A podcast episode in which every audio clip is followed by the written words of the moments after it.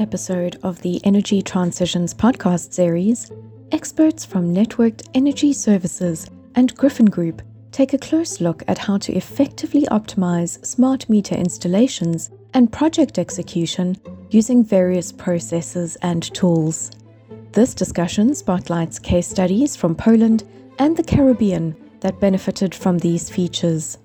To shed light on this topic, my colleague Jonathan Spencer Jones speaks with three industry experts. I'm Pamela Largue, and you're listening to the Energy Transitions Podcast. This episode is brought to you by Networked Energy Services.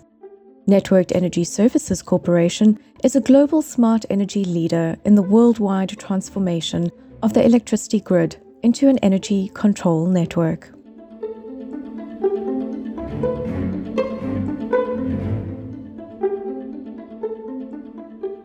Hello, I'm Jonathan Spencer Jones, your host for today's episode on optimizing smart meter installations and effective project execution. For this discussion, we will focus on how the features of a smart metering system can support two diverse but common use cases facing utilities today the optimization of a smart metering deployment and outage recovery after an extreme weather event with examples from a utility smart meter rollout in Poland and the restoration of power following hurricane damage in Puerto Rico.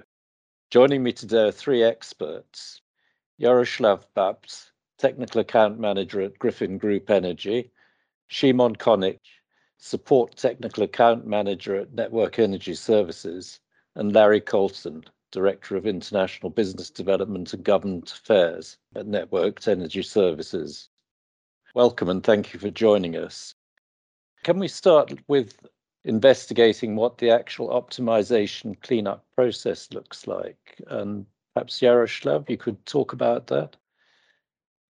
Thank you, Jonathan. So, to begin with, the cleanup is carried out once a specific deployment area is saturated enough with uh, smart meters. This usually means more than 25% of meters replaced to smart meters. The discovery and commissioning of the meter occurs, then the data acquisition is turned on. Unsatisfactory acquisition KPIs are a good reason to begin the cleanup process. Meters which are lagging and with data delivery are targeted and analyzed. The OSGP system is capable of providing detailed information regarding signal strength, signal to noise ratio, hop count, communication failure history, and whole communication routing tree. Furthermore, the data concentrator offers a comprehensive set of operation statistics, including time spent executing collection of different data types, number of failed communications, and etc. Additionally, OV grid schematics are frequently being used to understand physical layout of the grid, like distances between buildings. All above mentioned data is reported and analyzed by cleanup team leads. Based on their knowledge and experience, Field teams are dispatched with special tools and equipment Shimon will be talking about to seek out the cause of problems. They report their findings to team lead who tracks the whole process and makes other suggestions such as to locate potential repeaters or agents as we call them to improve communications. The outcome of those actions can vary from pinpointing a noise source installing additional equipment such as filters or data concentrators, or making changes in the repetition chain manually, or changing the grid connections if there is such a need. What tools then are used as part of the process, Shimon? Okay, so this is quite simple and complex question because everything depends where you want to go. So from starters, you need tools like screwdrivers, cables, some wires that you need to have to connect to any junction box or to any wire that you want to get the reading from. Of course, those are the simple ones. Besides that, you need to have some more technical things like a sniffer to listen to the signal, to listen to, let's call them packages that are being sent from our meters to the DCNs when they exchange communication. Also, it is worth to have keys, normal keys for the junction boxes for the transformer stations, and those things are always provided by the DSOs. Besides that, proper equipment would be also to have some things to wear on, like rubber gloves, a helmet with a shield that would protect you from potential surge or thunder from electrical thunder, let's call it. Yeah, that would be everything that we had to use. One more thing, there is a spectrum analyzer. That's quite important tool when you actually stumble on a problem in the field when there are some noises and you need to find out where they are, if they are there. So those are the tools that I would use. So, th- what are the key problems that require cleanup in the field? And Shimon, perhaps you'd like to start? Okay, so the most important thing is, I suppose, all producers have give you plug and play solution. And in normal situation, when you connect the data concentrator in the transformer station or in other place, and then when you connect uh, meters, in normal situation they would work and everything would be fine. Of course, there are some issues with other equipment, with other things that come in hand when you use current. For example, that's the most common situation, like light bulbs that you have on some buildings that give you light during the evening or the night. And those light bulbs create a noise. And because uh, the way the data is being transported over the power line, this noise blocks this communication. So the biggest issue is the noise. And that's the, I would say, most common issue during the PLC communication. Next problem is a human error. And that sometimes happens when somebody just makes an issue that makes a mistake while setting everything up. And I saw many times, like for example, the whole street was assigned to a different data concentrator that was quite close, but physically in the field, it was not connected to it. And everything was connected to other DCN that was quite close to it. And actually, we had to go into the field, connect with the sniffer, see what devices we see, we see what DCNs we can hear, what the DCNs we can ping. And then finally, we was able to find out that basically, for example, the wiring on the schematics were different. So that persons setting everything up in the system made an honest mistake because actually in the junction box, the wiring was switched due, I don't know, for example, overheating of one line on some transformer, for example. Or maybe because of issues in the past that there was no current for some customers and they just had to switch it fast so to get them power and later on they just didn't switch it back. So yeah, human mistakes and noises that would be the most common things and then we could go with noises in two more things. One would be as I said bulbs light bulbs that are somewhere connected. On the other hand, we got noises that can happen, but they will be gone in some time. For example, when we are having a construction site and we have situations when there is heavy machinery, it's not protected and it's causing a lot of noise on the grid. And of course, for example, it is working only during the day. After some time, for example, this noise will vanish, will go away because the building will be ready and will be fine. And the third thing that's not very often, but sometimes can cause an issue is the distance. And this is less cleanup issue. This is more assigning new additional DCNs, for example, to get the communication better. But of course, we had to go into the field or sometimes go through the schematics and just check where exactly we are connected and how long is the distance because yeah, the distance is also important. So I would say that those are the biggest issues about cleanup. And Yaroslav, can you add to that? Yes, so I'd like to add to the noise category. So, in addition to light bulbs, the also quite common noise source are the PV inverters, being more and more common, especially during the transition era from conventional to renewable energy sources. And also all kinds of variable frequency drives, for example, for the lifts in apartment blocks, in shopping malls, and so on. Those seem to be the main sources of noise. And again, due to high cost of filters, those filters are not always being installed from the start. Larry, to change direction a bit, what challenges do storms create for the billing process? I first want to state that the most critical challenge of a storm has nothing to do with the billing process. It is the impact it has on people. We have a utility customer in Puerto Rico that has sadly suffered through several major hurricanes over the last five years. The most recent major hurricane hit the island earlier this month, and that resulted in major flooding and mass power outages for the entire island.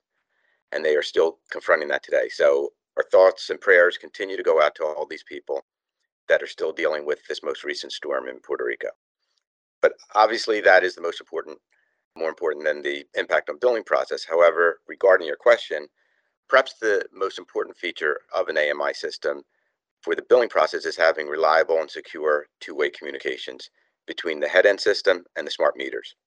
This enables many benefits, including obtaining accurate usage information for billing customers so when there are storms that cause power outages, obviously that can have a negative impact on the billing process.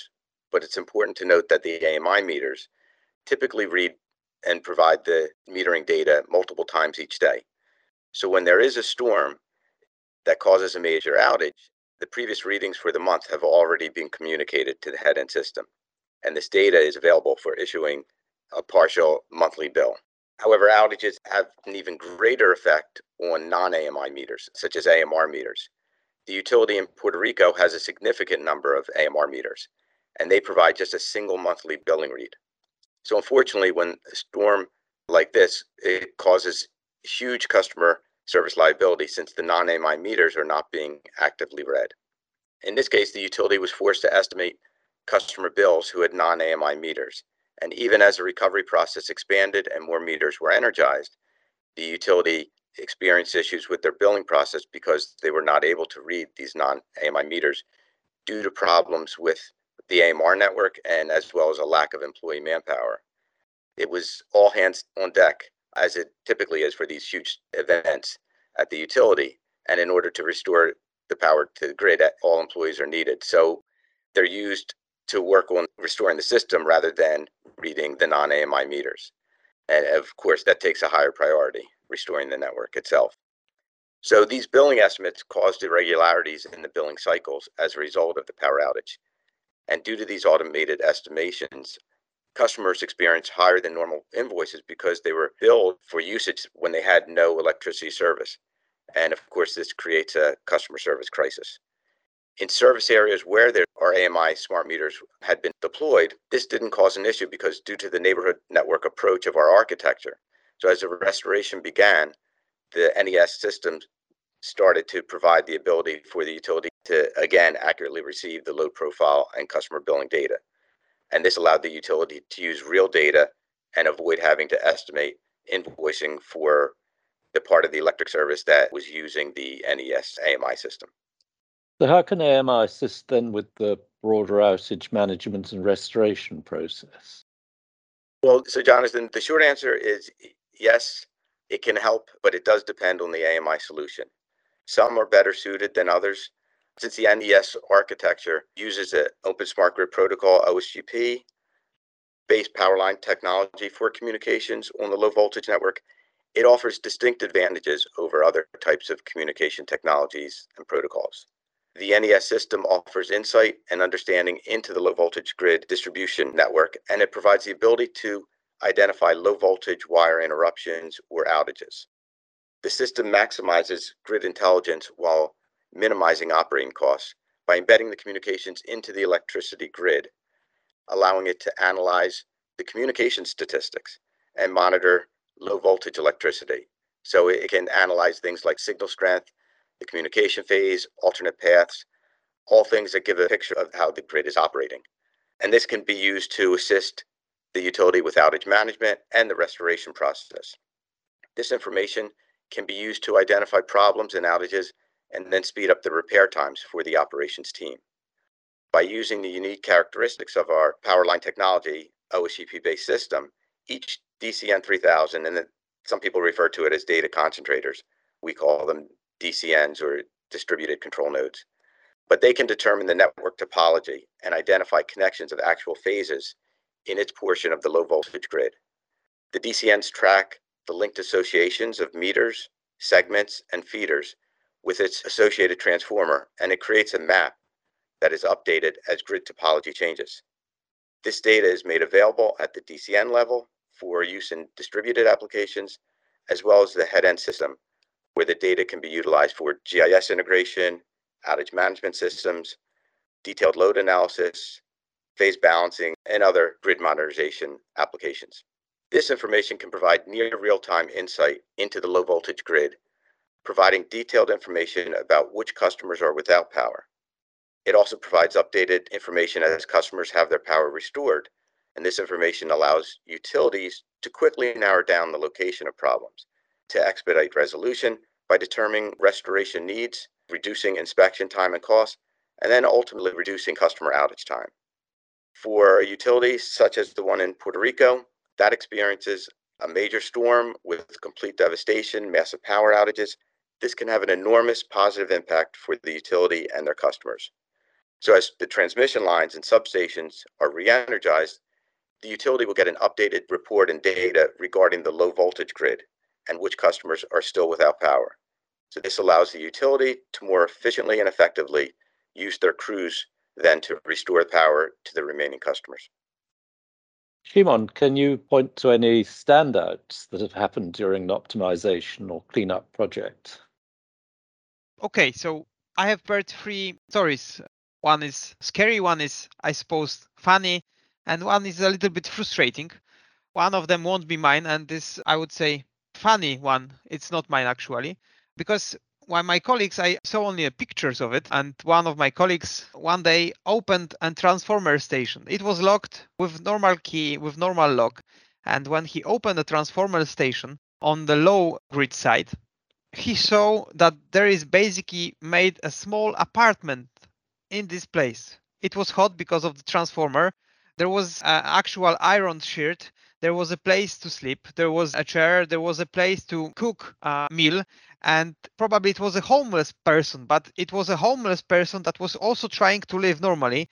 And that's interesting in my opinion because he was really using this small housing small transformer place as his own home.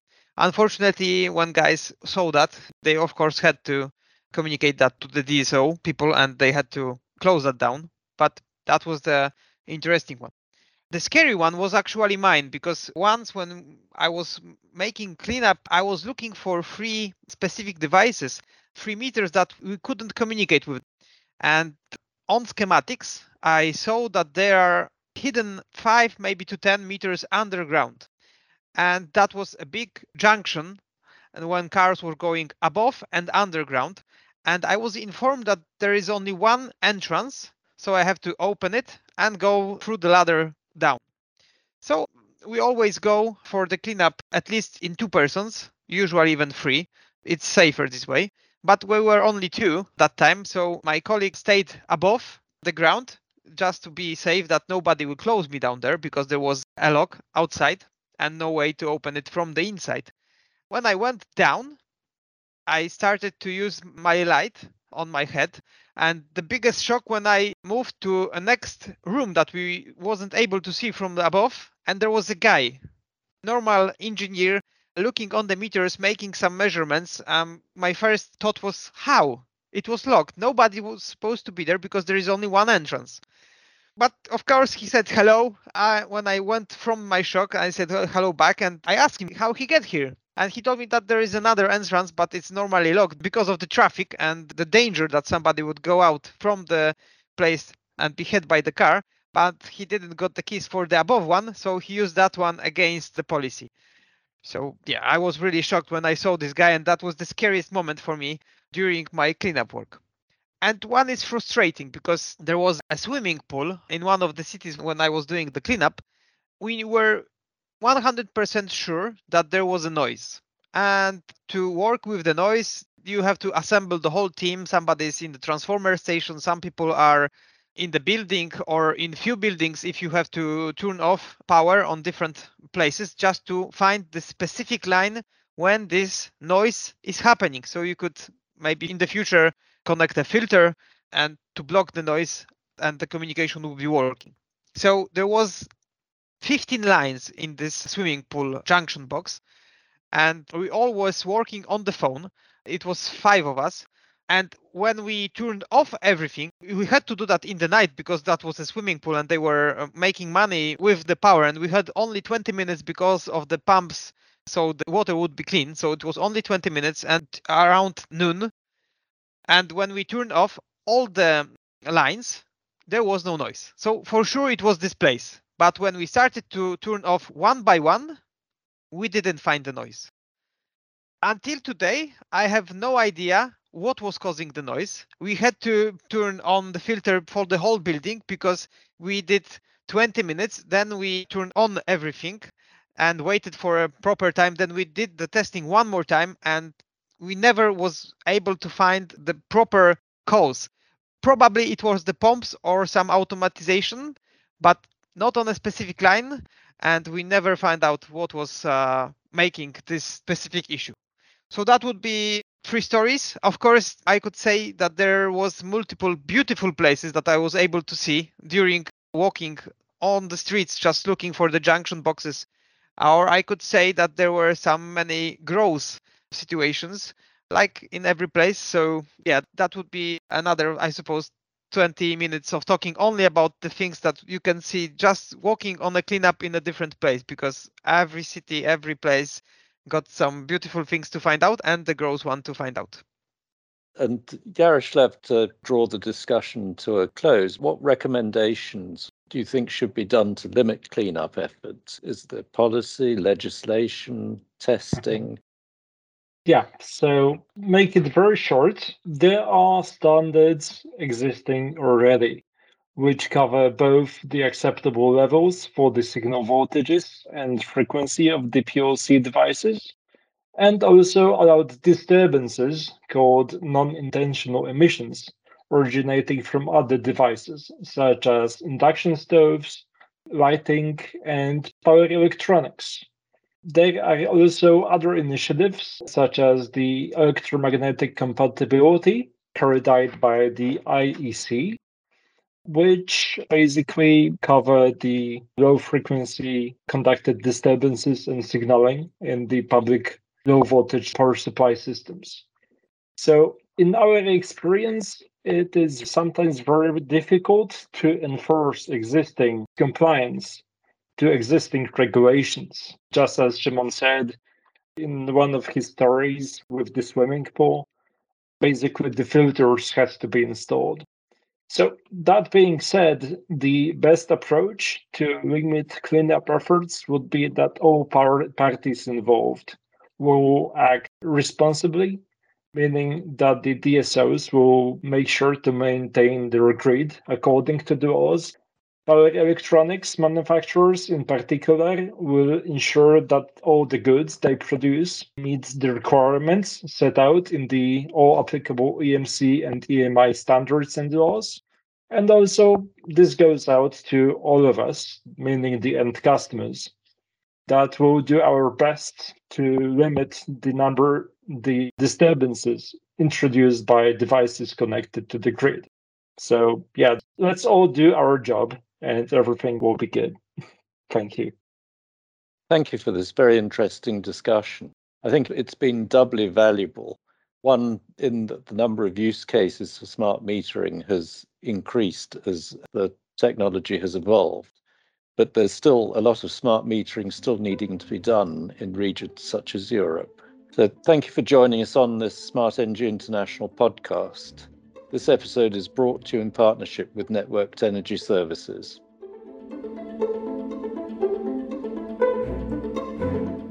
Thank you for listening to this Energy Transitions podcast, brought to you by Enlit and Friends.